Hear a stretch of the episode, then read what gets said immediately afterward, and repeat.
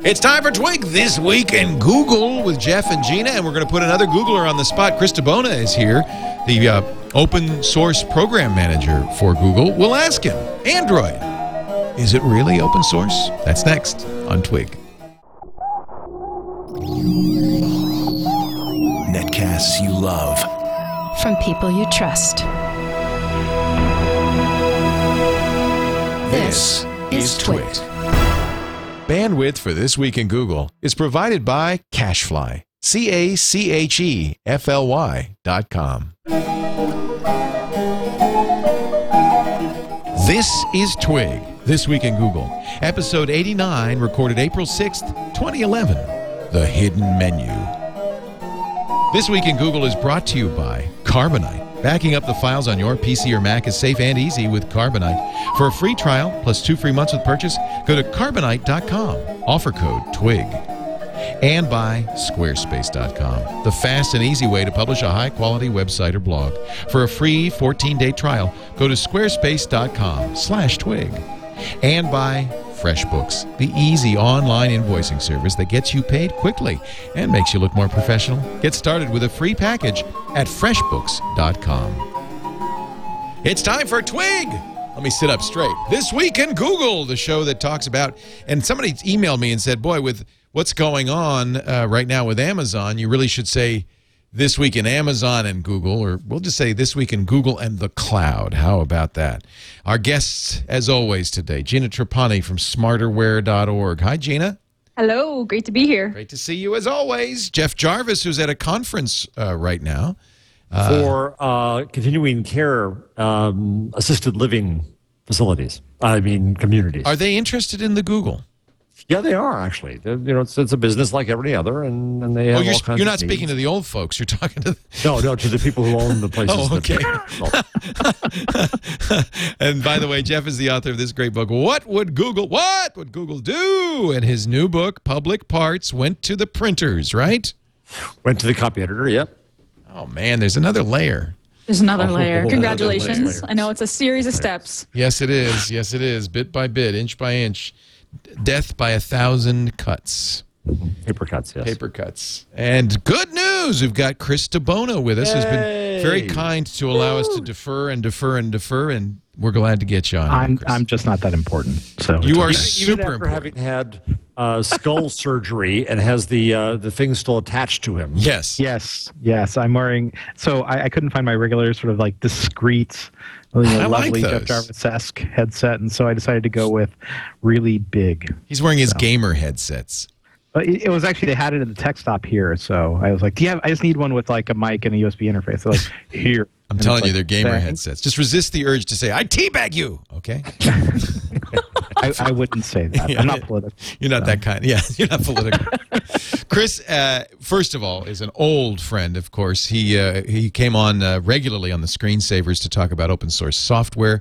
Uh, he was at SourceForge, where he was uh, involved in uh, uh, that. You know, actually, it wasn't SourceForge. It was uh, you were responsible Well, for VA Linux but it was VA Linux. Well, responsible is a strong word. I named it, and and and I'll defend that to my death. But you know, the other guys wrote the code, and Okay. I just made. sure He just gave it the name. That's all. And he's now at Google. He's a prog- pro- uh, program manager for their open source projects. Quite a few of them, as you might imagine, at Google. Uh, code.google.com is a place to go to find out about that. In fact, it is the summer of code. Yeah, we soon. just uh, launched student applications, so uh, we've already gotten a couple thousand student applications in. And Would you tell us what have- that is? Uh, you know, uh, last year Google bought advertising on our open source show, Oh, which we which, should've done that again. which. Chris hosted, by the way, in the early days, Floss Weekly. Randall Schwartz has ably taken Is that over. still going on? Oh, more. Yeah, we just did it this morning. It's been fast. You know, the thing about Randall, uh, y- you were so busy; it was hard to get a weekly show out of you. But Ra- and I kept erasing the shows, which didn't help. That, that didn't help. Brian Aker will never forgive me for that. But uh, Three interviews we did. three times we had to talk to him. Three, I- after Yeah, I no. erased it accidentally the second time, I sent him a basket of coffee goods. That was nice and just really felt terrible. But we finally did get that Brian Aker interview on the air. Randall Schwartz took over a couple of years ago. He's done a great He's job. reliable. Well, he's kept it alive. He really, uh, and I really appreciate it. But both of you, uh, of course, are great, uh, great friends of open source. Um, And I brought that up for summer. Oh, yes, because Google uh, sponsored Floss Weekly last summer. Didn't do it this year, but nevertheless, Chris, here's your chance to put in a big plug because I think this is a great, uh, a great uh, pro- Yeah. program so that Google if does. people are in university uh, or attached to a university in in some strange way, um, you can try out for the Summer of Code. You basically apply to take part uh, in the program, and what it is is uh, various open source organizations work with us to uh, mentor students through the summer, and we pay you if you're successful. If you meet the goals of the program, you get paid five thousand dollars through the course of the summer, and yeah, so it's pretty good. you bring in, uh, it actually starts with companies who have open source projects who, Well, some companies, but mostly just pure sort of open source projects and organizations like Python, Apache, and all the names you'd expect to see. So they apply. seven yeah, and then uh, you pick the 107, 107 projects? 170 different projects. wow. Uh, we had about we had about 600 apply this year. Wow. and it's always heartbreaking because they're all so great. Uh, well, most of them are, and and like you know, so and we have to pick really a smaller number than we wish we could because you know we're we're, we're spending about seven million on the program this year. Wow. Wow. And so, you know, we want to make sure that the organizations that are taking part get a good flow of students, and so that restricts the numbers we can take on because we, we we we're accepting 1,200 students this year. Wow. So yeah, it's it's really something. So. If you go to Google, uh, code.google.com slash SOC, you can uh, find out Yeah. more. This is, Exactly. and let me encourage students, uh, computer science students, to, uh, to, to, to follow up on this. This is a great way to get an experience of working uh, for an open source project, to get paid while you're doing it, which is great. And Mm-hmm. uh, often, many of these students go on to very successful careers uh, Yeah. as coders, sometimes for open source, sometimes not. I mean, it's a re- it's a really great thing for your resume. Gina, it's how's actually your fairly coder last summer ridiculous. doing? I, I, I hear people from uh, other companies, uh, even even folks like uh, you know the Facebooks and the Microsoft of the world. They said if I see a summer of code successful summer of code student, I can almost guarantee that they'll get hired. Okay, Wow. that says That's it right great. there. Jeff, what did you say? just- I was asking Gina how her summer of code person worked last summer, if she knows where uh, I think it was a he is. because you know we fail people if they're bad. You know, Right. So- So yeah, J- yeah. We had a great experience. So I was a mentor in last summer, Summer of Code, and uh, myself and my other lead developer were mentors, and we had two great students, and it was a really, really successful. Um, my, my student built the installer for ThinkUp, so you know you don't have to edit any config files. It's kind of a, a wizard that steps you through a three-step installer. And our other student built um, a Google Map vi- geo visualization of tweets and replies and retweets, and it was it was amazing. It was such a good experience um, that we're you know that we continue to do mentoring programs kind of in house at ThinkUp because it was just cool. such a great such a great way to kind of develop. I mean, these our students were just they were so smart and they were so eager and they wanted to do such a good job. And and in fact, um, our uh, one of the two students that we mentored during last summer is still very active in the project and still contributing, which is awesome. So it's a great program for for students and mentors. I highly highly recommend it. Why does Google do this, Chris? Uh, you know, we started because Larry felt that there were a lot of computer science students that weren't doing computer science over the summer, and wanted to figure out a way of you know productively pay them to work on on coding and to retain their edge instead of having that summer drop off in knowledge uh, and sort of like the momentum of their computer science career That's cool. uh, and, and studies. so it's, it's purely pro bono. yeah, yeah, pretty much. I mean, if you look at the Pro rules, du de bona. Pro Devona. Sorry. And uh, uh, if you look at the rules, we don't even require that the organizations accept the code, uh, even if they pass the student. Um, so, because we didn't want there to be the situation where the Oh, student yeah. wrote good things, but it really wasn't quite right for the Wasn't usable. organization. anymore. Right, yeah. You know, so but about probably about a third of the students go on to keep working on their projects and, and making sure they're integrated with their with their mentors project and and and, re, and remain members of that community, which is pretty exciting. Especially when you consider these guys they're going back to school, these gals are going back to school, so you know it's pretty it's pretty nice. And then you know we do feel uh, that you know open source has done an awful lot for Google and for the internet, and it seems this is a pretty good way of giving back. It creates more open source developers, it creates more open source code, and those are things that are actually really really hard to make happen. So it's sort of like a really nice sweet spot. And there's a lot of love for the program internally. You know, if you talk to like Alan Eustace, who's one of our senior VPs of engineering, and you know, he just he loves the program. So even if I go away, I know the summer of code would just That's be great. great. here. Well, thank you for doing that, Chris. Really appreciate it. Oh, yeah, I've got a great team that does all the work. Carol and Kat know. We are Um, gonna we're gonna put Chris on the spot in a little bit because uh, Okay. there's a little talk about Android, whether it's open or Sure. not. This was Larry Page's first week as CEO, and Yes, Monday was the big day. Everything's different. and the, Yeah. everything's changed. Everything's blue now. This room over here, and uh, And uh, there was a big exit. From Eric to Larry, you know, in our in our shrines. Well, well, we're going to talk about that in just a bit, and also I'm going to uh, challenge myself. You see these? These are Ah. these are two tablets. This is uh, the iPad two. The i what? I've- the I've iPad never- two running iOS. This Did you call Steve and see if it was okay to turn it on before doing anything? yeah. I had to get permission. He likes to have control. This is a Xoom. now, I know how to turn on the iPad two. In fact, if I list, lift the magical revolutionary cover, it just turns itself on. But I, I'm, I'm a little puzzled. Uh, there's no on-off switch. So I, in a, in a moment when we return, I will attempt to turn on the Xoom. yes, it's an exciting new feature. How do you turn on the Xoom? Coming up with This Week in Google. First, though, I'd like to mention uh, one of our great sponsors, the great folks at Carbonite.com, backup kings extraordinaire. My kid was in here a few minutes ago, and he's a great example of how the cobbler's kids have no shoes. So he uh, he's been making a lot of music. He uses uh, Logic Express, and he's really into it, like he morning, noon, and night.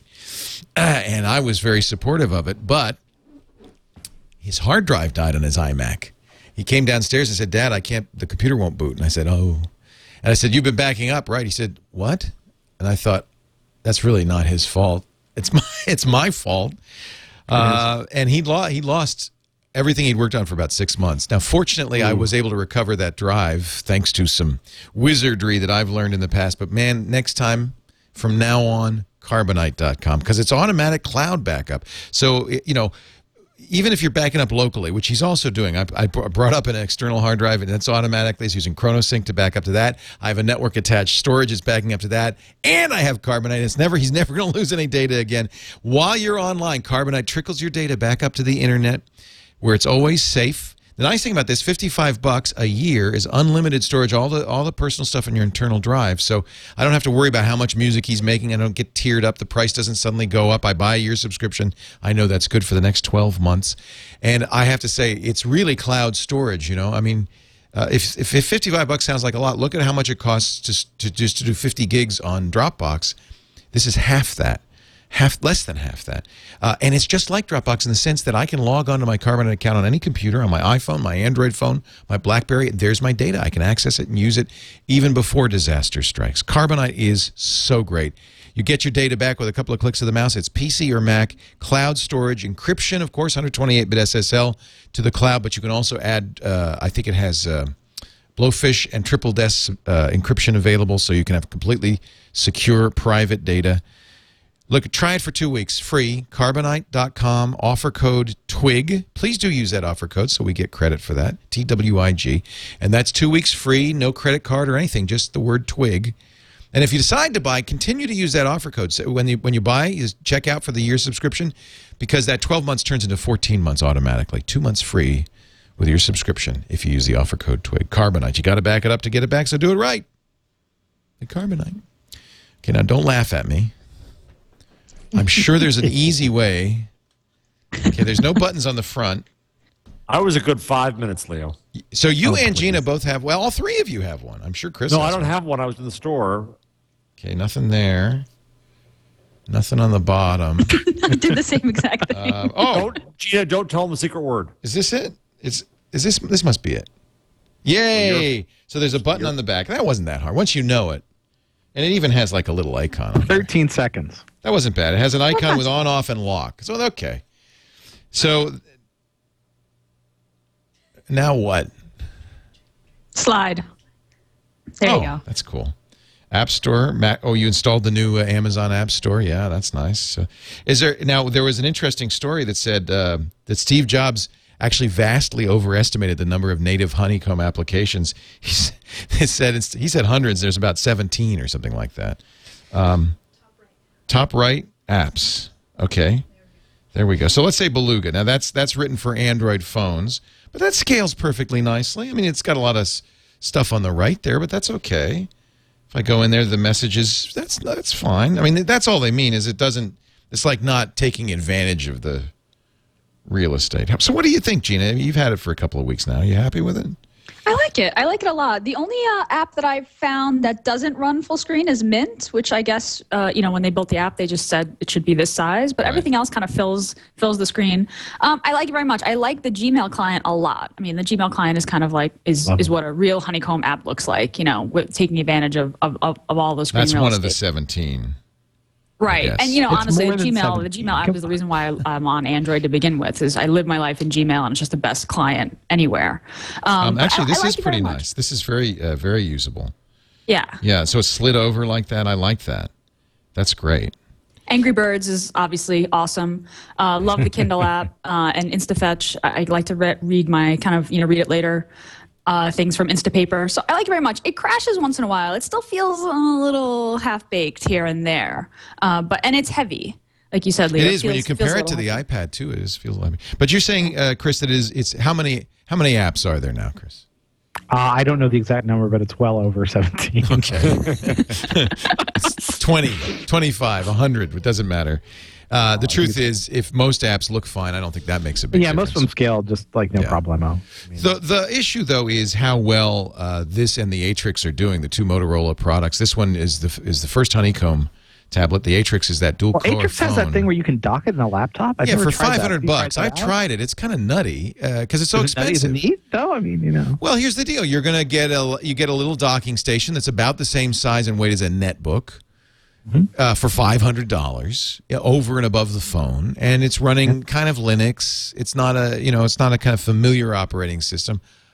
I I don't think it's selling that well. In fact, that's that's How the do you story. think the uh, the Asus one will do? You know, the one with the built-in, you can slide it off the keyboard dock thing. You know, I haven't seen that. have you one. seen that one? No. Yeah, it's coming out in America ish. Android? Ish. Yeah, no, it's it's running uh, Honeycomb, and then it, it you can just use it as a 10-inch tablet, and then you can also dock it in this keyboard battery-based thing that makes it into look like a netbook, but it still runs Honeycomb. So Oh, that's yeah, and then interesting. you, So like, then it turns it gives you like an extra eight hours of battery and everything. It's pretty Yeah. pretty, you know. So. What about Andy Rubin saying honeycomb? We kind of rushed it. It wasn't ready. It's uh, and then uh, and then actually let's let's let's put you on the spot. Open source program manager.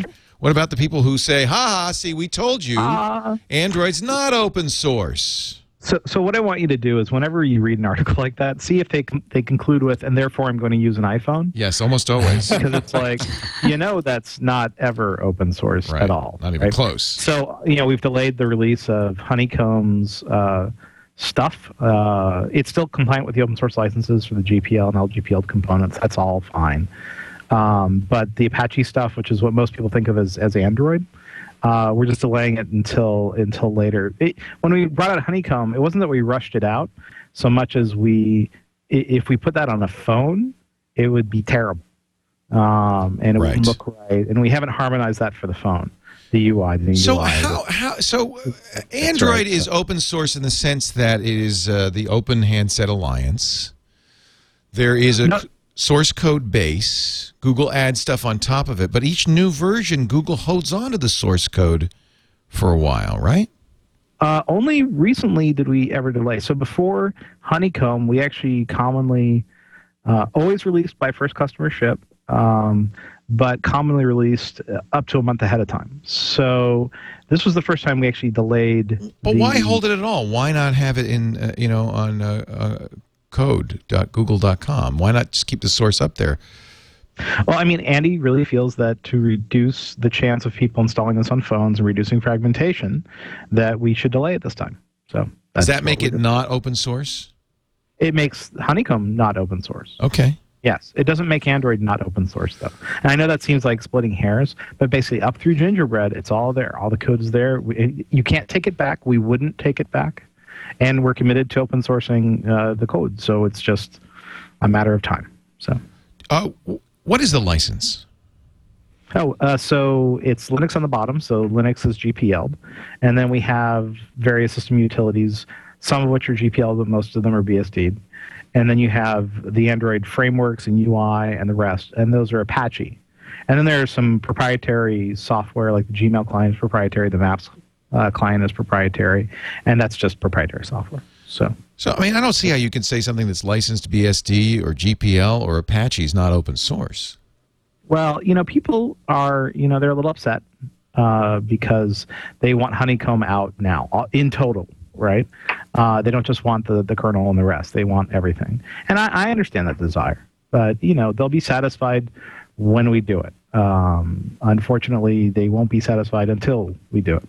And so, some people, you know, people don't go from love to, you know, respect. They go from love to hate. Right. Uh, uh, There's no middle ground. and and so all I'll say is that you know we know, and it'll come out. But sorry, it's not out yet. Right. Gina, you got anything or I, I, th- I- you know, I think that. Listen, I think that's reasonable. To me, Android is open enough. I mean, the, I mean, the thing that people are upset about is like, it's like open source. It's not open unless the source is released, right? Honeycomb source isn't released. That's why Chris just said Honeycomb isn't open source, but Android is. Uh, Le- you know, Leo's question is, you know, do you define open source it as I get to see the day's commits that night versus kind of dropping it you know, kind of later on. To some people, you know, to the, the purists, it, that's you know doesn't necessarily jibe. And you know, the thing I keep hearing is Google is using this the open word as a marketing gimmick versus you know they're not walking the the talk. I don't necessarily think that. Um, but you know, when you're kind of going to base Android's whole sell to developers and, to users to, to some extent, and handset makers as as that it's open, not releasing the source, you know, it feels it feels uncomfortable. I I wish that we had a date. You know, we had an idea. Like like Chris, can you say that Honeycomb will drop sometime this year or this quarter? I mean, I don't honestly, I don't want to put you on the spot, but I feel like no, that no, it's okay to put me on the spot. I can't actually answer the question though. I Yeah. can't answer it for Andy. I can't answer for the Android, so it wouldn't be right for me to do so. right. Is there- you know, Is there a chance that Honeycomb will never drop, but it'll incorporate the Honeycomb changes into the next version that will be phone ready and tablet ready? No, I mean those those that code's moving forward. It's not like we're gonna pretend that that Honeycomb didn't exist. I, I don't think that's likely at all. So. No. I think the And best what I would say, so the funny thing about Google is, you know, so we, we've done a lot of open source projects. We've done Chromium, we've done, you know, Android, we've done, we released 400 different projects last year. And so if you look at Google, we have every kind of project that will either make you happy as an open source advocate or make you unhappy. you know, we have ones that are just you know, pure API releases uh, that won't work if Google goes away, and we release them once. We have Chromium, which is this huge project, and they do all their development pretty much in the open, almost universally. And it's like, you know, so you know, know, we have our prod kernels, which do a ton of patches out to the mainline kernel. We have the Android kernel, which is sort of sort of does some funny things with wake locks, and so we're only now finally getting more mainlining. So you basically you can pick and choose. If- If you want to be upset at Google, you can find something that'll make you upset. If you want to be really happy about Google, I can point out a million things that'll make you happy. So so it comes down to you know how can we do what's best for the product and what's best for the open source community and do those converge a lot of times they do sometimes it gets kind of weird and that's just the nature of being in a very large organization Well, it's, it's also the nature of, the, and it's the slippery slope of being of providing a handset operating system. yeah and remember you know we, we have people who are making phone calls with this stuff so Right. you know and and It's not just a computer. It's not a. It's not Chrome OS. It's uh, it's something very different. Network operators and handset manufacturers both weigh in with their requirements here. I'm not defending. I'm not defending it, but I just. Yeah, no, you, you don't need to. I mean, mobile though is substantively different than shipping a computer. Uh, you know, there are regulatory requirements that are incredibly difficult to, to navigate. There are all kinds of things, and and we set out to change the world of mobile with Android, and part of that strategy was open sourcing. And if you look at what Android has done, and how many people have taken it and run with it, I mean, can you picture an Amazon App Store on iPhone? I mean, no way, right? And it's like it's in the nature of Android to to help that kind of thing happen. So so yeah, I think that it's important. It's still very important. And so you feel confident. I know you, I'm not asking you for a commitment, although I'd like to, but I, I don't think it's yours to make. But you feel confident that the source will be released at some point. Yeah, yeah, I do. I do. I mean, obviously, only Andy Rubin can make that commitment. He might not even be able to make that commitment. you know, it, the way that Andy works and the way that Android works is that instead of making commitments, instead of going on programs and talking, they're not, yeah, I'm more outgoing, I guess, but um, they'll just do it. And and that's that level of communication is probably what frustrates some people, you know. But in some ways, the Android team is just more introverted, you know, uh, when it Oh, comes to the rest of the world of open source. I think that comes out of coming out of the mobile world. You know, mobile companies are used to talking in a certain way with They each other. They don't want openness at all. I mean, it's amazing you could even get close to open on a handset, to be honest. they're sensitive, and and some of those sensitivities might be overwrought, um, but they are sensitive, and so you know we want them to like Android. We want them to use Android, and so that means we have to work with them, and we want to work with them. So you know, if you look at what Android's been able to pull off over the last three years, it's pretty amazing. You know, I mean, the number of, of carriers and handset manufacturers that have adopted Android, it's pretty great. So, given the nature of the business, right? So. I get. I'm. I'm looking at. uh, I think the most um, cogent of the arguments came from Ryan Paul and Ars Technica, and uh, what he says, and I, and I think this is legitimate, is that it creates uncertainty. Uh, the lack, he says, unfortunately, the utter lack of transparency surrounding Android development and the absence of a public roadmap make it impossible to guess if or when uh, Honeycomb will, you know, be released. Uh, the lack of code availability is especially bad for enthusiasts who are hoping to be able to install custom firmware on their Android tablets. But ultimately, um, he says, even after the matter is resolved, the fact is that Google is willing to withhold source code at its whim for competitive reasons. Might argue about why, what the reasons are, but is going to cast a dark shadow over the company's increasingly hollow claim that Android is an open platform. That's an angry, angry Yeah, thing. that was that was a, quite a rant. That's an angry man. But but but I No, but I, I I think think- that he the one the one thing that I do say is absolutely true is it creates an uncertainty, a a cloud of uncertainty. Sure, sure. I mean, you know, I mean, think about it. When we announced Android, I think it was in like 2007 or something crazy like that. There was no code for a year. You know, when we brought out the first rev of Android, there wasn't even a phone that was running it for another, I think, three weeks. And you know, there's always going to be uncertainty. You know, the world of software is not certain. Um, the problem what with, is certain? The problem with purists is that life is not pure. I mean, you know, I'm going to come off like Google well, fanboy you know, again. I would say to the purist, if they if they want purity, I have gingerbread. Gingerbread is purity. Gingerbread is enthusiasm. Fully open sourced, it's all out there except for the, the top source. layer that's Google Juice only, Gmail and stuff like that. All the rest Yeah, of it. and, and those people don't care about that. And for those applications, we offer you know standardized IMAP interfaces, so they can use the open source email program. They can they can do whatever they want. I'd love to know about a roadmap, though. I think that's an interesting point too. There's not Sure. really been an. And I think that a roadmap that will satisfy enthusiasts would be very, very difficult to come up with. I think they have roadmaps that they share with handset manufacturers and carrier partners who are committed to shipping hundreds of thousands of units a day. And so they prioritize. Yeah, I agree. know? This is the difficult part of being- ship the hardware because they're the ones making the multi-billion dollar commitments to the platform. Yeah, that's the problem that's being in- really hard for people to hear because open source doesn't work with that way. It doesn't Right. work on commitments of shipping tens of thousands of units a day or hundreds of thousands of units a day. They work on the idea that developers can have control over their individual piece of hardware. But when we have to pay attention to the 350,000 plus devices that are shipping every day, it means that you end up walking a little bit away from the people who can't ship that many. And that kind of stinks, right? Because it makes you feel like, oh, am I not cool enough? Am I not popular enough? Well, you are, but right now we have to concentrate on the future of the platform. And that means the people who will make that future, which frankly kind of isn't the enthusiast community. That said, you know, if you look at like the application developers, we try to cater to them like crazy and they are being well served by the SDKs and all the rest. So it's like it's really tough because you know I mean these are my friends. I hate seeing them unhappy, you know, and these are people who I, I I'm I'm also paid to care about, but I also care about them. So I want to satisfy them, but you know right now Android satisfaction with Android means let me introduce you to gingerbread and and honeycomb will come later. So Well, and uh, the, the op- opposite of this would be OpenMoko, which was a fully open cell phone platform that didn't go anywhere because you couldn't get a handset manufacturer to use it. Well, you know, OpenMoko tried, right? And then they did some really remarkable things for, for what they had. So, You know, good But on the- them. Same but- thing you know, with MeeGo and like Symbian. I mean, they've all tried open source. Open source is really hard. It's hard to do in that Cell space. really hard. Yeah, I mean, And here's the. Android's kicking ass. phones right. Android's kicking butt, right? Um, So the question becomes: so open source is really hard. Cellular is really hard. Mobile is really hard.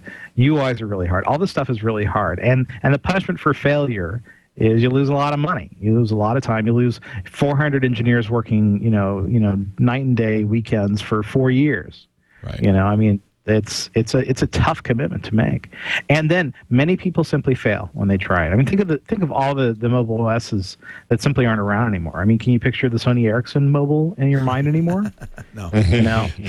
And I really don't And- want to picture and- the and Android like robot with sewn on thumbs, but that's And another. They really like Android, and that's great. But it's like you know, they also see it as a way of wow, we don't have to develop our own operating system anymore. Right. That's really good for us. Right. You know. Yeah. So. Yeah, and that was, I'm sure, why Nokia took a billion dollar payout from Microsoft and said, okay, forget Symbian. We didn't really like that anyway. And I'm not going near that. So Larry's first week as CEO. Wh- where is Eric? Is he? Uh, he's writing a book. I heard. Uh, yeah, he uh, he was working with a co-writer by the name of Jared Cohen on a book, but I, I'm not. I have no idea what the status is. You know, Eric and I, we don't hang out. I don't know if you know this. Oh. I, I know of editors who who've seen the book proposal. I don't Is know it a much more. tell-all? Yes, it, it'll say all the nasty things. No, I don't. I, I, I have to be honest with you. So Eric uh, is going to write, I'm sure, a very interesting book, and I, I'm going to read it. I have no idea. oh, What we about. will too, of course. No matter what. I, I understand it's a uh, it's a historical romance based in the 1800s. so, so uh, so uh, Larry Page takes uh, power, and uh, Jonathan Rosenberg uh, exits, senior vice president of product management. yes. Hard not to draw a connection. I'm going to let someone else draw that connection because I honestly have no idea. What do you think, Uh, Jeff? know, is was Jonathan uh, uh, Eric's man? I, I, what I've heard and seen, but it's not much more than anyone else has, is just that it's um, number one. One word was that uh, uh, Larry wanted a long-term commitment from people, and um, which I understand that he's built. He's building his team now. Oh, that's interesting. And he's going to depend upon his team. Right. And then secondly, uh, that uh, you know you're bound to have changes in how things operate. And I don't know that it was Larry versus Eric because the you know tell me if I'm wrong, Chris, but.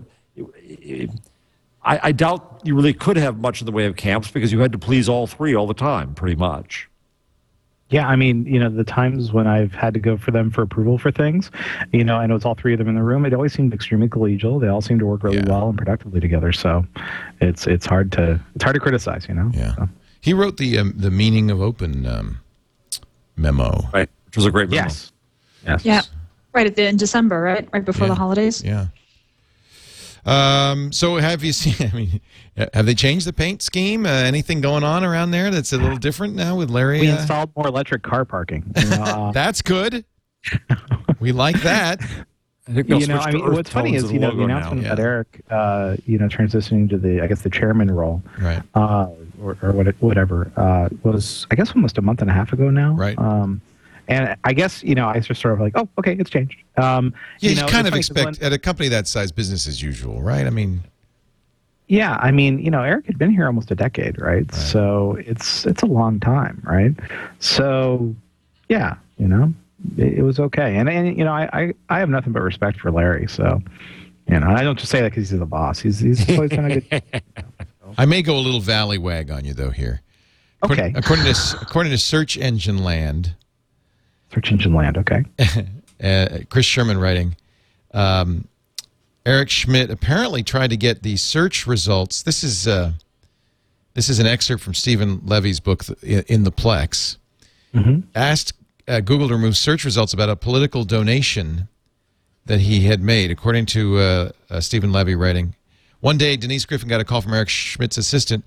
"Quote: There's this information about Eric in the indexes," she told Griffin, "and we want it out." To her credit, by the way, or to Google's credit, they did not. which I think is important. They did That not. was, that was the best part of that. So I guess the Times if this is published true, this that's excerpt yeah, this is from the New York Times. of, uh, By of, way, of Steven's Steve- book. Steven's going to be on the show at the end of the month. Oh, excellent! Oh, I love Steven. He's great. Guy that wrote Yeah, I'm really He's excited. he's uh he's performing performing doing a reading at the uh, Computer History Museum. I think tonight. oh, neat. Oh, very cool. Griffin explained that it wasn't Google's policy to take things like that out of the index just because people didn't want it there. After she hung up the phone, she freaked out. Doesn't Eric know we don't do that? That's my favorite line. Doesn't Eric know? we don't know when this happened. I mean, it might have been maybe it was his maybe it was his first day. I don't know. Well, it was so long ago that uh, a certain Facebook executive was the one who supposedly said no. Oh, that's Sheryl inter- Sheryl Sandberg. Sandberg. Sheryl that's Sandberg, right. Yeah. Who is awesome. she did a, she did a really good TED talk recently. I don't know if you, but she's at Facebook now. But she she she did a great TED, TED talk about sort of women in the workplace. But I love that she she supposedly was the one who said no, we're not we're not taking it out. Denise Griffin do calls her boss, Sheryl Sandberg, and they had several conversations before they finally trudged up to Eric's office and told him it wasn't Google's job, nor should it be, to filter his personal information. Sir. and by the way, you can still get those search results for um, for Schmidt's uh, political donations. Did not I guess he didn't take a job as uh, Secretary of Commerce. Is that off the table? Did the, did Obama hire somebody? We don't know. Uh, I know that he he said the Secretary of Commerce was now the ambassador to China, Right. which is an interesting, you know, sort of like you graduated to that, you know. Yeah. Um, you know, so I, I guess the spot's open if you want it, Leo. Do you think Rosenberg? Yeah, I do want it. Do you think Rosenberg will go to Facebook?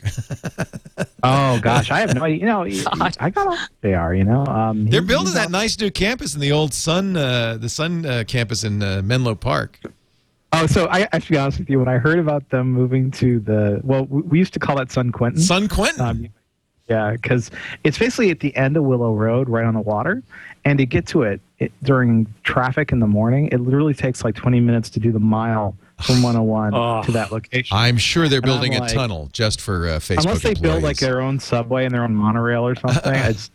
I'm like, wow, you just destroyed an hour's worth of productivity for every employee who works on that site. well, no, the problem is, and, the, and the, probably the much of the point of this is, don't leave. Do not leave. They give them three free meals a day. Uh, they're they're having special cafes built by a very famous restaurant designer. Yeah. No. I'm sure they'll be lovely, but I mean, getting to work is going to be a huge hassle. I'll never leave. I'm my, my, you. my sister actually used to work uh, basically uh, in one of the, the sublet buildings there, and she's like, it's miserable. Uh. it, it, it took her less time to get to Foster City every day Oh man. than to get there.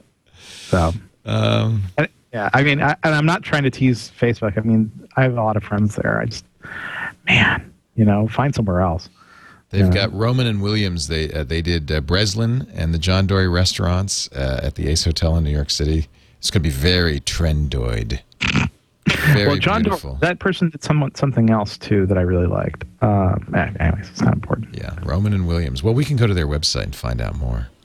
Yes, let's thre- do that instead of doing the podcast. I like it. The And New York Times also knew that. Uh, the New York Times also knew that it was called Sun Quentin. That's good reporting. Oh, really? Yeah. Yeah. No, that is. I mean, that's kind of cultural out here. You know? Sun Quentin. Google is building, bidding $900 million for Nortel's patent portfolio. Mm-hmm. yep. Yeah. And they say they will use it as a defensive shield.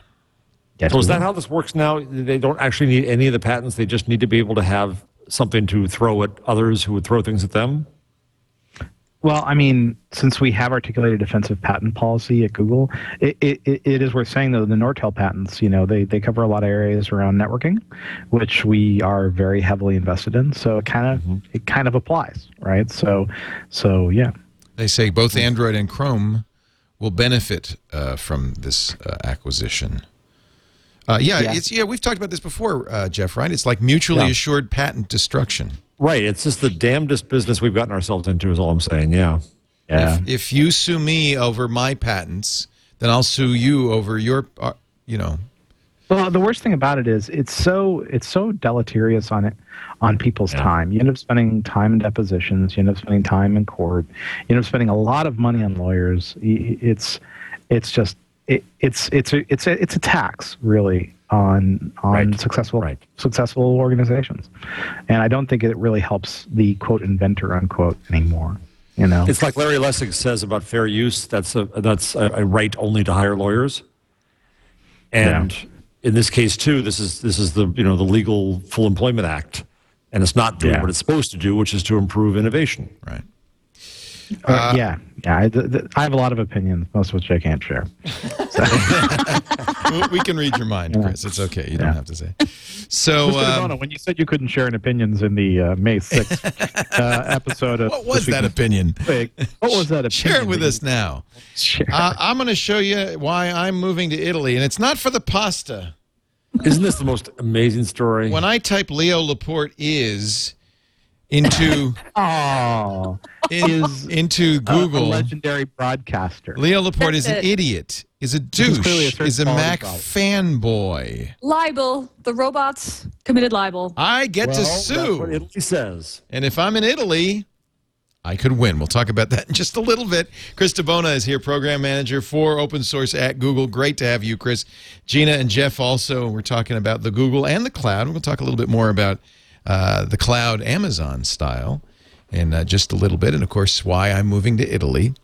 But, and it's actually might be for the pasta, actually. Pasta. Pasta. Yeah, yeah. You're my paisan, Leo. Come on. Yeah, that's the way- Pasta's always involved when you Now, talk about Trapani's a town, right? Uh, Yes, it is in Sicily. Yeah, we're going, baby. That's let's do it, baby. Yeah, It's beautiful there. Trapani, here I come. Meanwhile, in order to go to Trapani and live there for the rest of my life, I have to invoice some clients. And fortunately, I have a cheap and easy way to do it. In fact, if you have fewer than three clients, three clients, it's free. Three or less is free at freshbooks.com. This actually I discovered this about uh, 7 years ago now. When I was still sending out invoices, I started using FreshBooks. Amber MacArthur told me about it, and I tell you, it made me money because I was, I was, I hate invoicing so much. If you're a freelancer, you know what I'm talking about. That I would, I would forget, I would put it off. I sent a company invoices nine months old once, and they said, "No, no, we don't have to pay you after. There's a statute of limitations." I got the money, but it wasn't easy. This changed my life. FreshBooks.com. You send them your logo. They uh, create and you know create on the website. You create these uh, invoices that look great, look professional, but they, they have a special feature that I really love: a pay it now button, so that your your clients can just pay you. In fact, they can even set up automatic payment through their credit card. They also use 11 uh, payment services, including Authorize.net, PayPal, First Data. Makes it very easy to get paid. That means you're going to get paid more quickly. In fact, according to FreshBooks users, they get paid on average 14 days faster than before they started using FreshBooks. Got old fashioned clients who still want paper invoices? FreshBooks will stamp them, print them, stamp them, and mail them for you for an additional fee. Not much. I, I can't remember what it was, but it was very affordable, just a little bit over the postage. Uh, I just love FreshBooks. They even have an iPhone app that will automatically track hours and input it into the invoice, or you can do it on the web. You can you can actually invoice from your iPhone. Boy, I wish they'd had that in 2004. I want you to give it a try for free. Freshbooks.com. Sign up today, and you'll be in the drawing for a birthday cake. They're giving.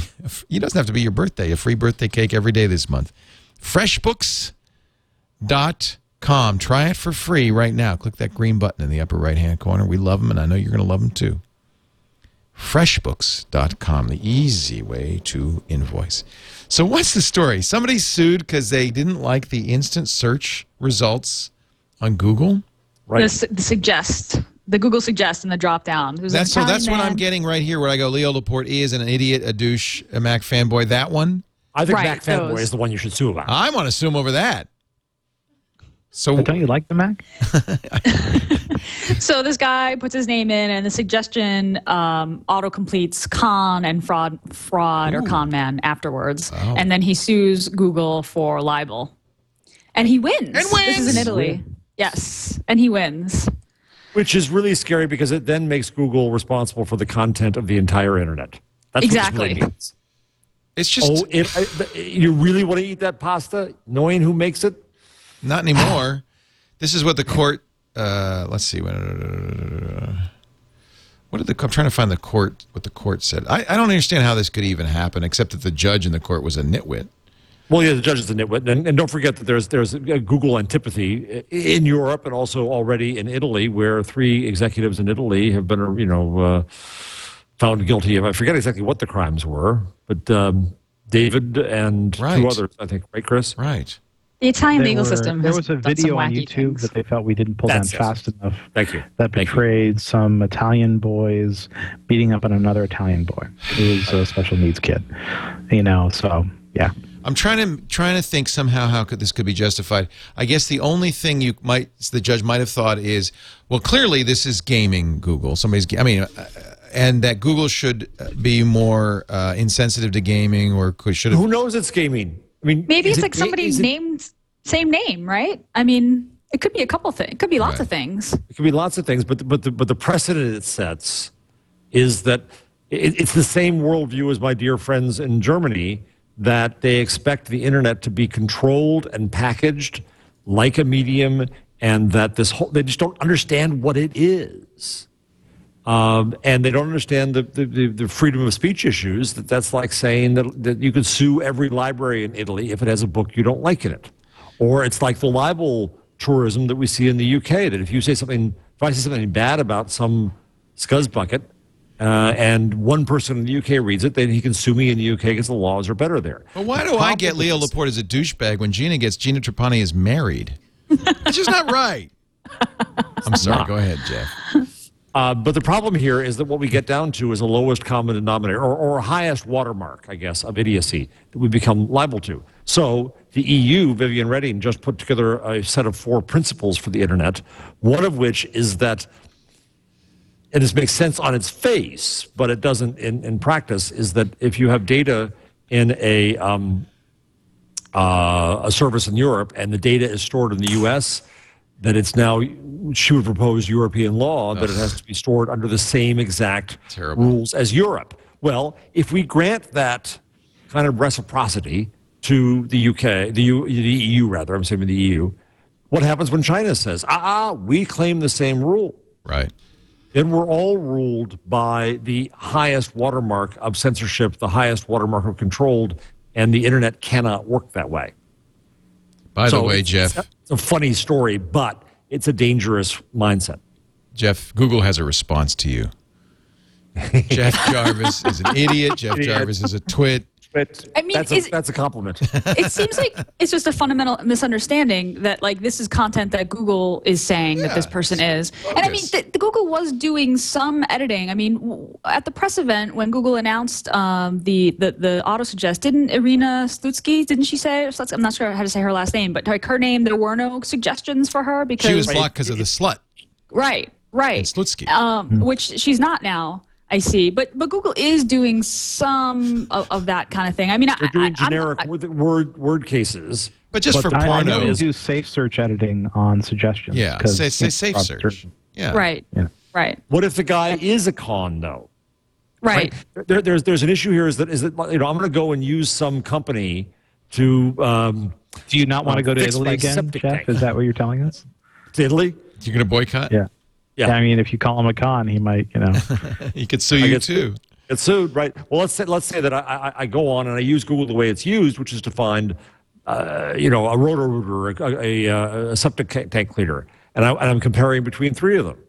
Well, one of them may be bad, and there's reviews up all over saying the person's bad, and Google ends up summarizing that as to say con, or in my case, perhaps the idea that Dell sucked.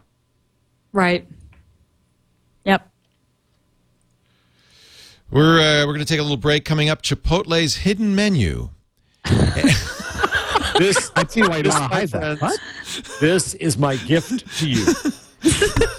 Oh, that was you, Jeff. I thought that was Eileen. Awesome. No, that was me. I, I'm going to give you a full field report, and I, I, I you're welcome. You're welcome. This is why people listen to this show. You thought it was Google, the cloud, Amazon. No. It's I, I have to admit, I'm, I'm actually really curious. My You daughter, see? we go to Chipotle probably once every two weeks, you know? And why do not? Why do they not advertise on this show? I'm just baffled. Because we got to give Leo. Have you honest- contacted them? I mean, Yes. maybe they. They wanted to No, give us Leo. free tacos. Leo, Tacos. Uh, do you give the code TWIG at the counter or something? No, that would be good. Go ahead, the Jeff. guy Sorry. said the guy said, "Give us a proposal." Oh, well, have we proposed? I don't know. Ask your staff. I don't I think so. am. Lisa. All right, we shall work on that. But but we also have other news about uh, Facebook, Google, Amazon. Wait. Actually, kind of an interesting uh, leak of uh, of the next Google um, Android marketplace with an interesting application. We'll talk about that in a second. But before we do, I would love to mention our friends at squarespace.com, the secret behind exceptional websites. Uh, Squarespace uh, is just doing a great job. And I don't know if, uh, I guess I can't, I can't talk about the next version six is on its way and it's just amazing. I want you to take a look. Version five pretty darn good as it is. If you go to squarespace.com slash twig you can see what this what all the ruckus is about. This is the next generation of web hosting and content management software all rolled into one. Now if you've got an existing site you can import it using the uh, traditional APIs, Blogger, TypePad, WordPress, Movable Type. You won't just import the posts, you'll import all the images, the links will stay true, all the comments too, and true to Google's uh, you know data liberation organization, it goes both ways. You can get into and out. You're never trapped. They've got a great iPhone and iPad app. Actually, the reason the importing is important is when you try it for free, you can literally just you know create a site without a credit card or anything and, and and and and you know play with all the great templates and stuff and then import your data so you can really get a sense of what your new squarespace site would look like. Add some social widgets for flickr twitter rss feeds and more. Uh, some beautiful photo galleries. A lot of photographers and uh, artists use squarespace. Of course there's some advanced features like form building and data collection and forums that make it they're, they're advanced in the sense that the capabilities are advanced make it very easy though. You don't have to know anything no CSS or JavaScript needed. Very intuitive editing. It's all drag and drop. I'll tell you, just take a look at the examples. You'll realize a Squarespace blog can go anywhere you want to go. Squarespace.com slash twig. Try it free today. Get two weeks free. It's great. A great way to show uh, your school, your civic group, your your friends and family what a website forum could look like, and then you say, "Here, here's the password. It's yours." I, I think this is really a cool idea. Squarespace.com slash twig. We thank them for their support of This Week in Google. Chris DiBona is with us. He's project, pro, I'm sorry, program manager for open source at the Goog. I guess I teased it, so I better give it, give it, even though this really is like what you would traditionally put it as the last story, the kicker, the silly season story of the show. Is this the burrito? Chi- yes, Chipotle's secret menu. So uh, I forget what what's the blog there, Leo, on the list. Um, It is forgetting now. Serious New York Eats. Right. Serious so Eats, I- yeah, New York. Yeah. Dot com. Serious God Eats bless. com. You see, this this is the beauty of network world. Uh, someone on Twitter, a, a Twig uh, fan, said, uh, "Jarvis, you got to go to this this Chipotle."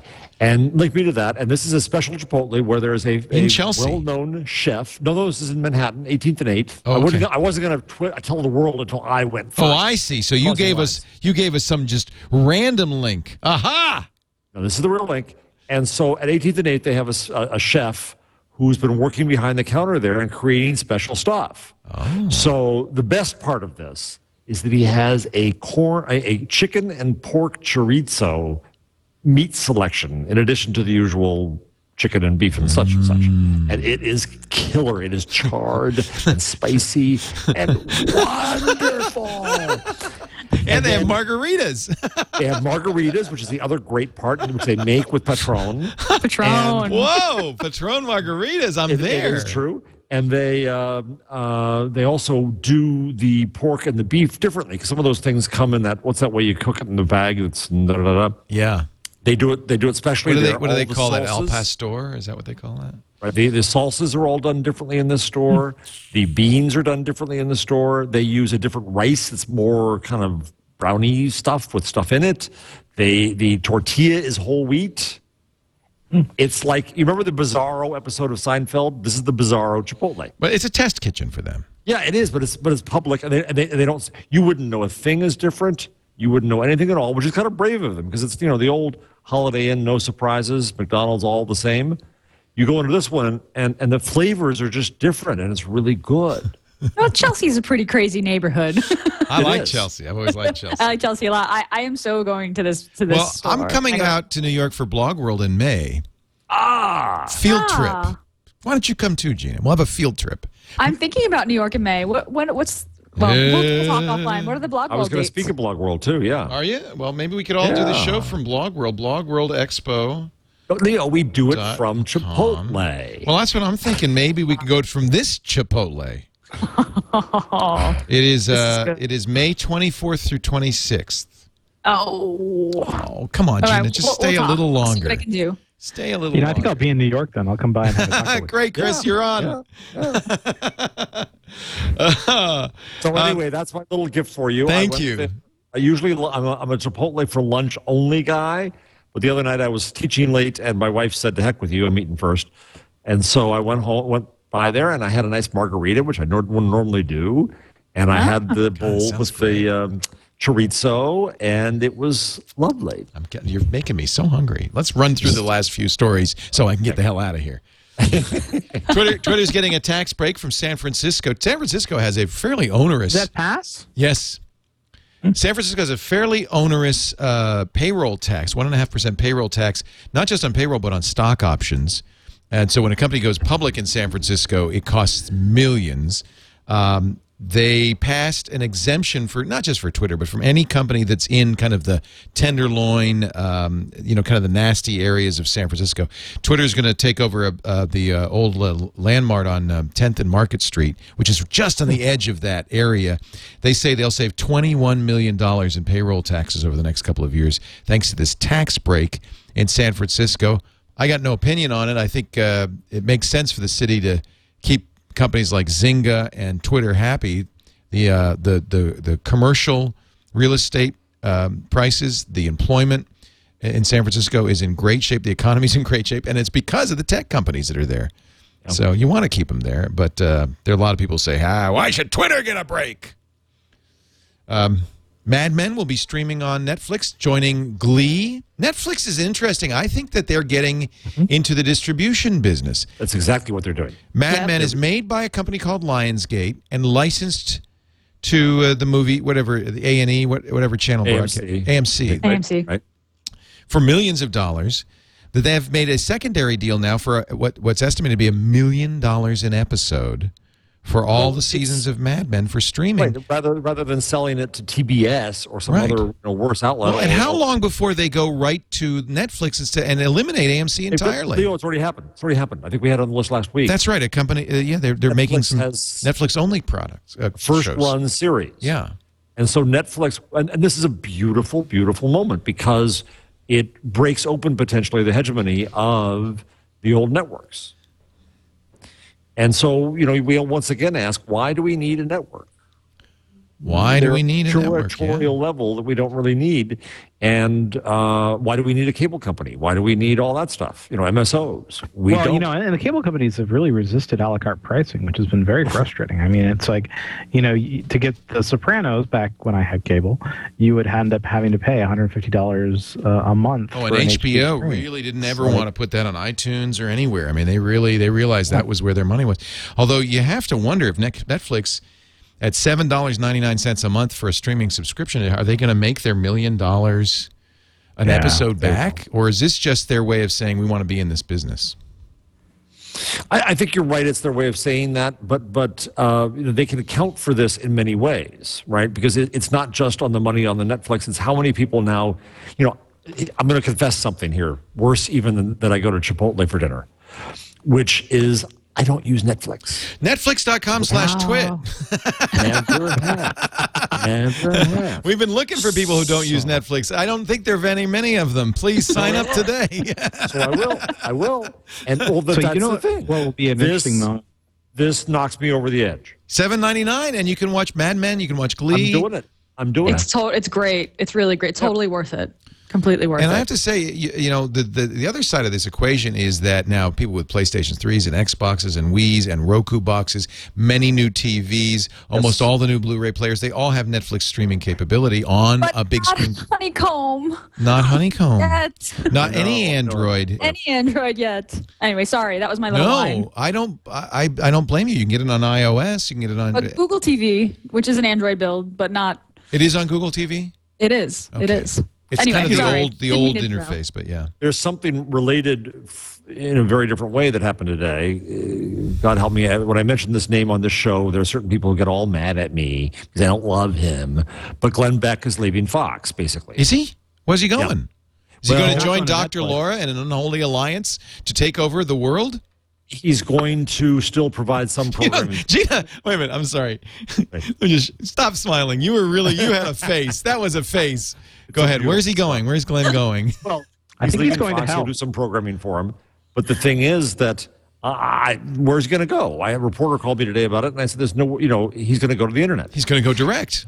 And- And, and you've talked to Howard, I'm sure, about Well, about I'll this. reveal a secret now. I've never said this out loud before, so I'll reveal it here. Is that when the negotiations were going on with Sirius for Stern, I was asked to make contacts for Stern, and I made them with Google. I made an introduction to Schmidt, and it didn't happen. Stern stayed. You know, he stayed a bit, you know, chicken or you know, wise. Maybe the world isn't ready, so he's staying on Sirius for now. Sirius offered Howard half a billion dollars. That's Yeah. why. So I, I don't blame the guy. I wanted him to make the internet, but, but it's going to take one big star to make the internet ready for stars. I was hoping it was going to be Howard Stern. I fear now it could be Glenn Beck. But you're going to see entire series start through these new distribution ways, and you're going to see stars who operate with great control Absolutely. in this new way. And so, unfortunately, it could be Glenn Beck could become the hero of the internet. How's that for turn your? Could be Gina? could be Oprah. I I, doubt I'll it. take Leo over Glenn any day. Yeah, yeah. I'm going to start crying in the middle of the show. I'll take baby Dr. Duvalier. Uh, I'm trying to get a raise here now. You're a good child. Actually, we did give you a raise, by the way. you We- did. yeah. You did. Just so you know, worked. Gina B. Haskell Trapani there. Yeah. Oh yes, Mr. Laporte, you're the best. Obama's gonna uh, gonna uh, go to uh, face. Speaking of Glenn Beck, going to go to Facebook headquarters to do a town hall with Mark Zuckerberg, and immediately uh, the questions from uh, many on the right: Where's the Republican candidates? When does Sarah Palin get her town hall at Facebook? Don't you? Don't you just? Wouldn't you pay to watch Sarah Palin Mark Zuckerberg and the lack of ability to understand each other? that would, it would be a I'd beautiful pay for thing. that. I'd pay to watch that. Fortunately, these these are not pay per view events. Thank goodness. I'd pay for that. New York Times. I'm not so sure that I'd pay for. Well, that's interesting. You know, Arthur Ochs Sulzberger uh, talking about the paywall at the New York Times. First of all, it said it didn't cost us forty million dollars. He didn't give a number, but he said it wasn't much. wasn't that much. It's it's not accurate. It's vastly wrong. Okay, fine, twenty million, whatever. Um, but what he did say is, in response to the complaints that it's it's pretty darn confusing because, in fact, we were talking with Cory Doctorow this morning on Triangulation. If you didn't see it, uh, tune in uh, Triangulation Ten. He's great.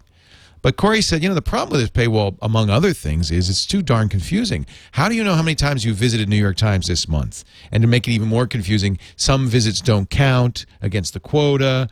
Sulzberger said, "Uh, Uh, we don't agree it's too complex. It's new. Let it breathe for a little bit before you make judgment. It's like red wine. We don't have any numbers. I wish he'd said, you know, but he's not. I wish say. he'd give numbers. You know, and they complain at the Times how the Wall Street Journal gives no numbers for anything, and and the assumptions about the Wall Street Journal's paywalls are all off. Say the people at the New York Times, but the New York Times should be transparent about this, and it's good for the industry. If they believe that pay is, works and is necessary for journalism, well, then they should do it. The other thing, should, the other reason they should do it, is that if it would only work for the Times and not work for the Cleveland Plain Dealer, then the Times should be aware of that because the numbers I've gone through with some executives, you know, maybe it'll work at the Times and I'll pay for it at the Times and I want the Times to succeed and you know that's all wonderful. But just because it works for the Times does not mean it will work for anyone else. The numbers are not going to stack up. A little leak uh, of the Android Marketplace 3.0. A number of Android uh, fan sites ha- had it, and uh, among other things, uh, look, here's a uh, an app, a music app. It's the Android player with streaming. Streaming capabilities. Can it be true? How do I find out if it's streaming? Uh, uh, this is Go go into settings. this is Eileen's phone. Okay, we're going to go to settings. Yeah, yeah, yeah. Google account. Stream music via Wi-Fi.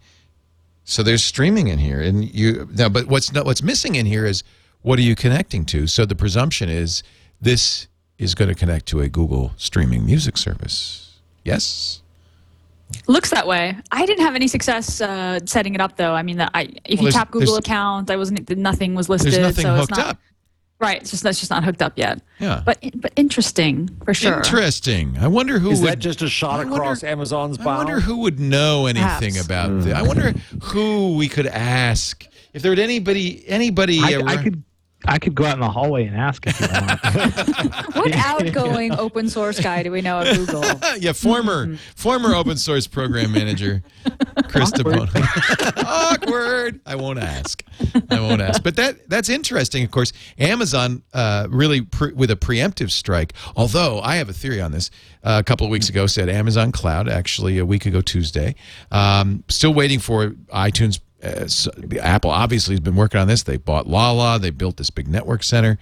Uh, Google Google Music. We've heard rumors about this. Everybody wants to get into this business. I have a theory, though. I think everybody was standing right on the the edge, saying, "Of the cliff," looking at the other guy. You you gonna go? You gonna go? And they tricked Jeff Bezos into jumping because now all the lawsuits from Sony and everybody else hit Amazon first. Let Amazon establish the legal precedent for doing this. Record companies aren't happy. Canary in the coal mine. Yeah. Let's see if Amazon can get away with it.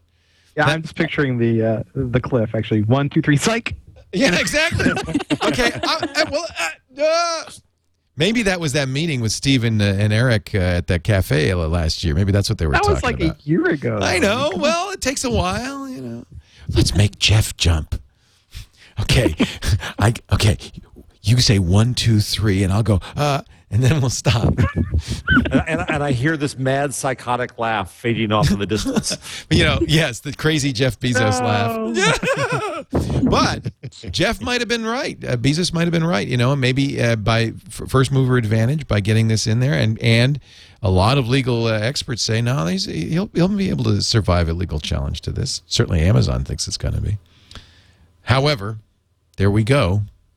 Well, you uh, wonder too whether Amazon is in a better position to survive it also because everyone is going to depend upon Amazon as the primary retail channel of the world. Right.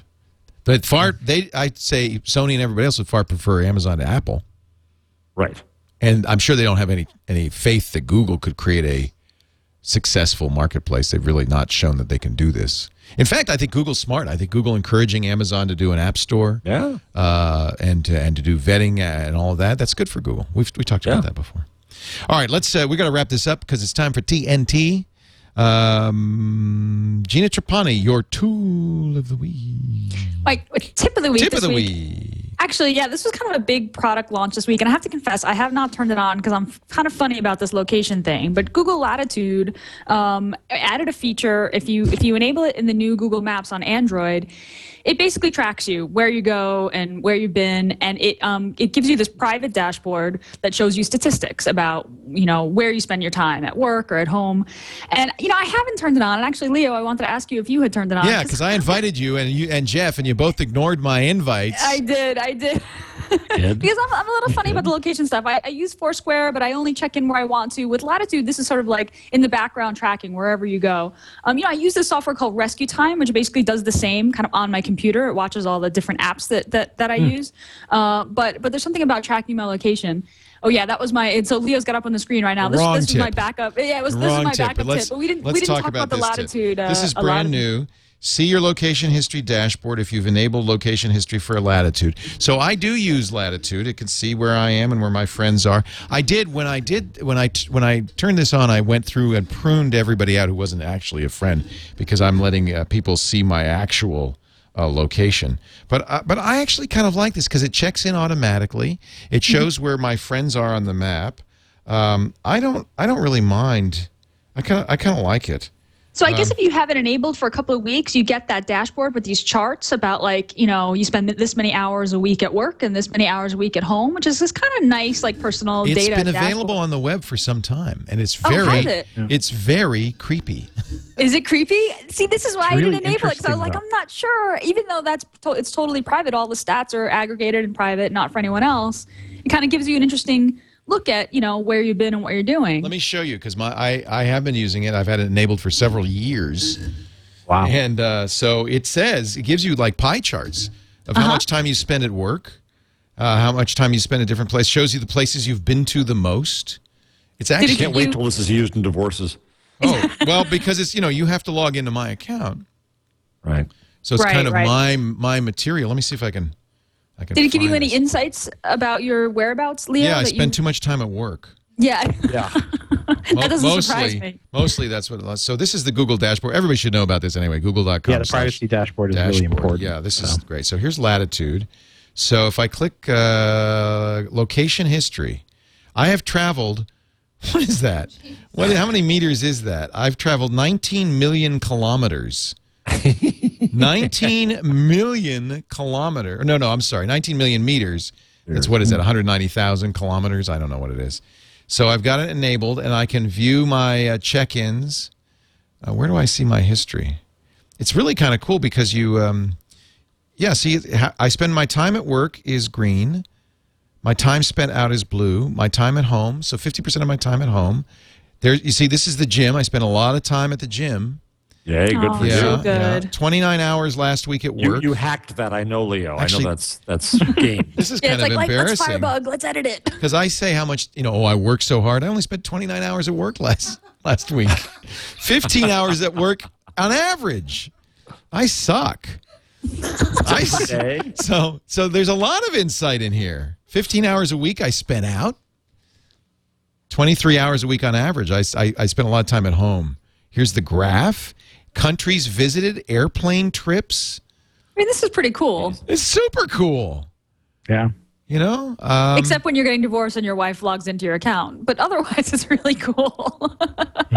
just kidding. Just kidding. Looks kidding. like I spent a lot of time at Gina's house. I don't. No, I'm just kidding.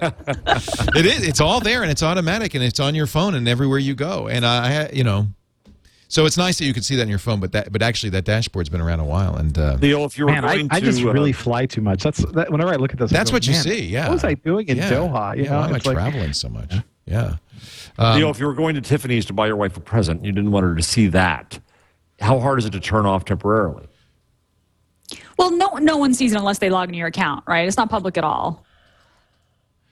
Um, you'd have to That's correct. turn off location services on your phone, I guess. You know, they're not really clear about that. No, I see. This is actually where I disagree with you. It- where I think it would be creepy if we didn't show this information to you personally, not anybody else. But it's like you know, when you have these services, you know, they are keeping that information, Yeah. and people don't That's read true. the term. Everybody know. You know what? That's a very good did, point. Every you know? Yeah, it's a I, Apple That's a good knows this too. It's just that they're showing Google saying, "Look, we do know this. I've traveled Yeah. twelve thousand two hundred eighteen miles, and uh, I will reach the moon in two hundred thirteen thousand four hundred three more miles." So this is Man. like a graph of my way. I like that. That's how close to the moon Yeah. I've gotten. Yeah, that's, Man, you that's never really you neat. don't go anywhere, think- dude. I No, this I, this must be. oh, I mean, I must not have. Uh, l- Maybe you just enabled- turned it on. Or I must have just turned it on because you're right. I've traveled. I traveled. thought a you lot traveled more than that. Yeah, I've traveled a lot more than that. So it mustn't have been on. Um, history range. Oh, wait a minute. That's only. Uh, yeah. See, I think so. You can enable the range. Look at this. This is this is my map of travels in the last two days. So that's, That's how really often. cool. This is how often it uh, check checks in. Yeah. Look at this. I mean, Uh, Leo, I just put on the on the page at the very bottom under also uh, a German politician, of course, of course, suing. um, sued a phone company there to get all of their green politician to get all of their data on everything they had for him in their phone system, right? Yep. And so then Die Zeit came along, my friend uh, Wolfgang Blau, and they um, visualized all the data. And it's it's actually I mean this gets creepier because they're, the the phone company has much more data on you, right, in terms of where you go in their system, and it's all subpoenaable and all that. Right. Fascinating. It's not even, you know what? This is the sad thing. And I, I think I've mentioned this a couple of times. It's not even a subpoena that they need. It's a, what's called a pen register, which doesn't even need a court order.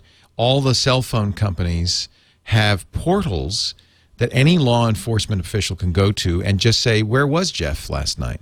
And you can even set a uh, standing pen register that they send tracking information the whole time. And the reason this is, is because the courts at this point say that uh, ser- you know, search and seizure without content doesn't need a is you know has a lower level of uh, standard of uh, uh, proof, and uh, that means to and from on email messages, not subjects, not contents, and GPS locations are considered to be non-content.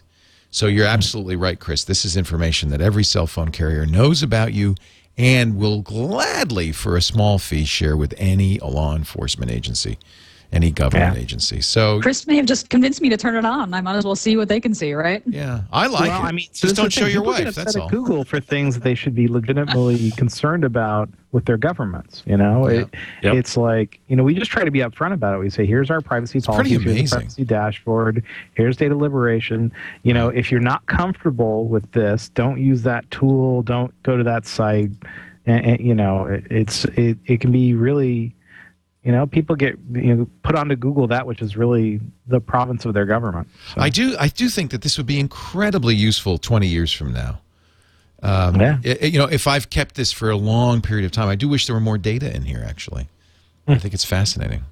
And I, You know, and th- th- this reminds me that there, I can't. I'm looking for it now, but but if you go to Chrome, um, and put on incognito, yeah. it warns you that it says, okay, this is what you can do, but it warns you in there. I can't find it right now. That uh, well, be also be aware though, even if you turn on incognito, that someone could be looking over your shoulder or secret. I swear it says the secret agents could be watching. It says surveillance by secret agents, malicious Yes. software that tracks your keystrokes in exchange for free smileys, internet service providers or employers that track the pages you visit, websites that collect and share information about you, people standing behind you. People standing behind you actually is a relevant and says that important thing right to there. tell people about. Well, I mean, you know, because the thing is, sometimes we get people who are like, "I am afraid that this government is following me, and they've they they probably have compromised Google." And I'm like, you know, if if a secret agency is really following you, you should look outside your front door. You shouldn't leave your house and have them walk in and install something on your machine. Right. I mean, these people are and stop using Foursquare. Yeah. and, and I even mentioned the fact that stop if- using Foursquare. if you're worried about Google, don't worry about Google. Worry about your internet service provider. They actually even know more about you. Your cell phone company and your internet service provider together know I more think it's about okay to worry about Google. I mean, we're a big company. We do a lot, and people do search through us, and that's really important. But, you know, it, it, don't just stop there if you're actually worried about these problems. You know. Good point. So, Yep. Jeff Jarvis, your number of the week. Uh, a minor interview, but after last week, I did uh, Lady Gaga's uh, followers on Facebook. This week, I was struck that Argentine footballer Leo Messi, in seven hours, got seven million likes in Facebook. Holy moly. And what struck me about that, I think we, I, you know, uh, I keep forgetting how much smaller Twitter is than Facebook still. You know, Facebook has 10 times the photos that Flickr has, um, and, and Flickr has 5 billion of them. Um, you know, the size of Facebook just, just, I, I, I, kind of forget once in a while, but seven hours for 7 million likes is one hell of a commentary on the power of Facebook, I think. I actually uh, gave you a number. Oh, you did? I didn't see it. Well, that's okay because I'm going to steal it. Oh, okay. I have a, I have a number for you guys if you want one. Good. Let's Yay. Gaga. I'll do a number, then you do a number, Chris, and then I'll do my uh, my tool of the week. But the numbers, I got an email from Stumble Upon. They uh, they had they hit one billion, one billion with a B monthly stumbles. Uh, in the month of uh, January, the first time they've ever reached a billion. That's this. If you thought Stumble Upon was no no longer uh, you know relevant or germane, they've gone up since this is July 2010. Here, look at this steep jump. Wow. Yeah. Good for them. Somebody, the reason I, I noted that is uh, I was talking to some a social media expert or somebody, maybe somebody would email me. He said, you know, really ought to get your pages on Stumble Upon. It's it's an amazing traffic tool. Doi. Your number, Chris DiBona. Uh, actually, I'm going to let you down. Uh, I was going to find the Lady Gaga questions on the question and answer service we have for when she visited. And, and I, I just remember being like 100 times what Elmo got when we did the public Elmo one. Gaga got more than Elmo. That's all I need to know. On, My- that was on moderator, Chris. If I find it before you shut down. What's that? That was on Google Moderator. Yeah. I'm going to show you uh, the. I really this this is kind of a long-standing tooltip. We've mentioned it before, but if you haven't yet uh, installed the Amazon App Store on your uh, Android phone, do because as we've mentioned before, every day uh, a free app. Uh, and today the free app is one that I particularly like called PicSay Pro. There have been a kind of a dearth of great camera apps on uh, the um, on the Android platform, but this is one of them. It lets you put captions, modify photos. It's a really a lot of fun, and it's normally uh, I think it's normally a couple of bucks. Uh, yeah, four bucks.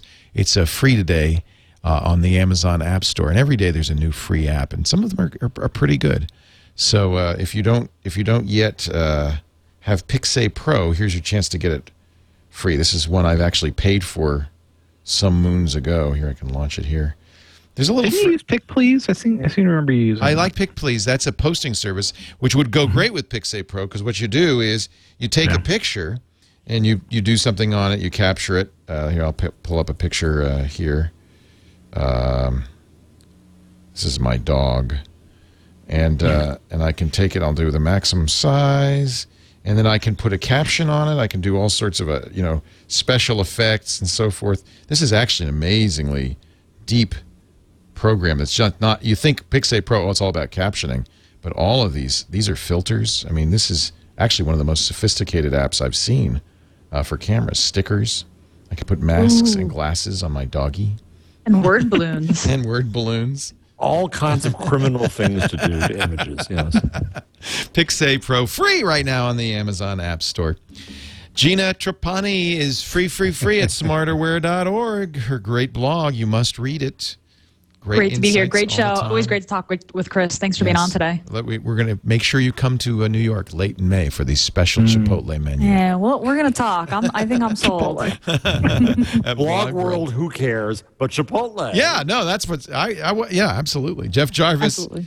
Je- buzzmachine.com, what would Google do? And soon, I can't wait, Public Parts will be in bookstores. Thank you for uh, being here, Jeff, as always. And the great Chris DiBona, longtime friend and the man in charge of open source um, projects at Google, code.google.com slash SOC to learn about the summer of code. Yeah, And he's on important. Twitter at C D I B O N A. That's right. What do you tweet? I tweet things. You Is know, that your motto? I tweet things? quips? Quips, little pictures, puns, you know. Pictures Yeah. of uh, animals, that kind of thing. No, I, you know, I actually I don't tweet that much, so it doesn't cost a lot to be my friend on Twitter. See, I, that's the new, by the way, that's the new black. I never tweet. really? Follow me.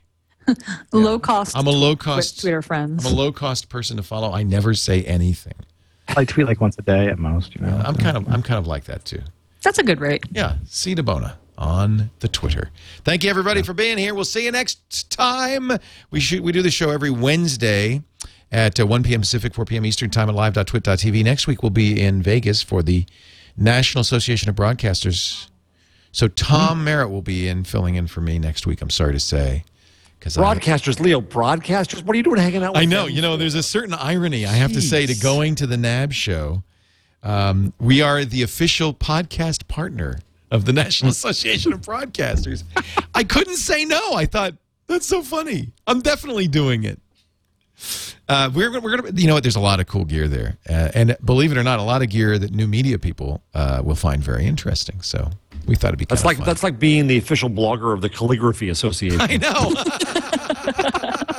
I'm using that. Do you mind if I steal that? Well, please, please Uh, do. well, I'm also going to be on a panel on uh, Wednesday, the Broadcast Mind panel uh, with um, uh, Adam Carolla and uh, who's from the NBA. I got to see if I can find this. Um, it's a Well, really cool, cool. panel talking about uh, using new media. Uh, NewTek is sponsoring this. The folks that do our uh, TriCaster, um, the Broadcast Minds panel uh, from the NBA, St. John's University. Adam Carolla and I will all be on that panel to talk. Steve Hellmuth, that's who it is from NBA Entertainment, and Mark Fredo from uh, St. John's University. So that's going to be fun. We'll broadcast that live uh, next. I think it'll be a week from uh, today in the evening. Thanks, everybody. We'll see you next time on Twig. Thank you.